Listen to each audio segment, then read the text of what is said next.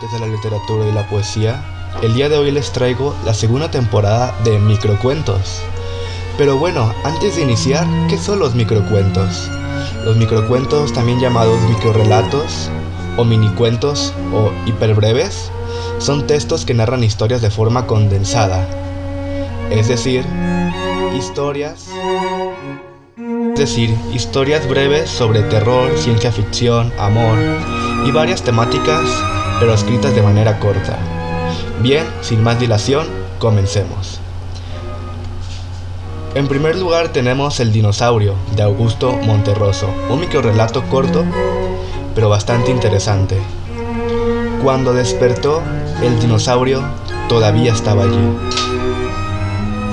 En segundo lugar tenemos Calidad y Cantidad, de Alejandro Jodorowsky. No se enamoró de ella, sino de su sombra. La iba a visitar al alba cuando su amada era más larga. Un sueño de Jorge Luis Borges. En un desierto lugar de Irán hay una no muy alta torre de piedra, sin puerta ni ventana. En la única habitación cuyo piso es de tierra y que tiene la forma de círculo hay una mesa de maderas y un banco. En esa celda circular, un hombre que se parece a mí escribe en caracteres que no comprendo un largo poema sobre un hombre que en otra celda circular escribe un poema sobre un hombre que en otra celda circular. El proceso no tiene fin y nadie podría, nadie podría leer lo que los prisioneros escriben. Bastante interesante, ¿eh? Amor 77 de Julio Cortázar. Y después de hacer todo lo que hacen, se levantan, se bañan, se entalcan, se perfuman, se visten y así progresivamente van volviendo a ser lo que no son. Esto hace alusión a las personas mayores. La carta, Luis Mateo 10.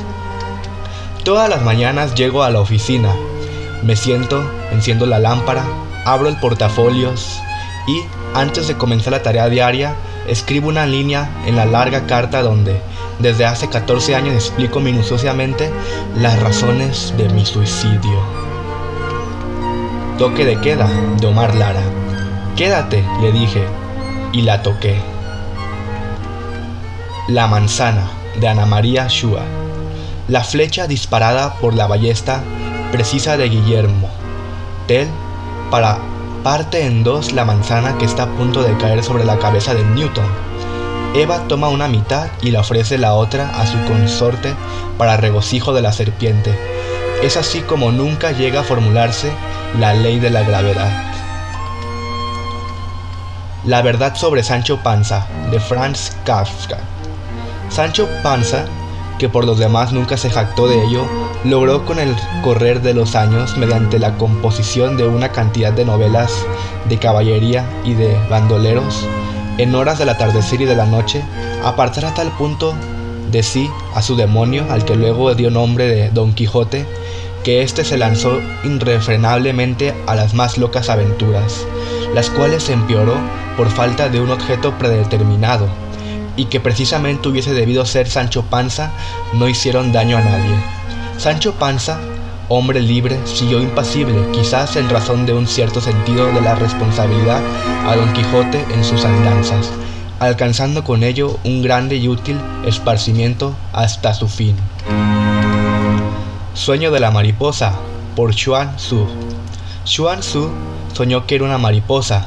Al despertar, ignoraba si era Tzu que había soñado que era una mariposa o si una mariposa estaba soñando que era Tzu. Carta del enamorado de Juan José Milias.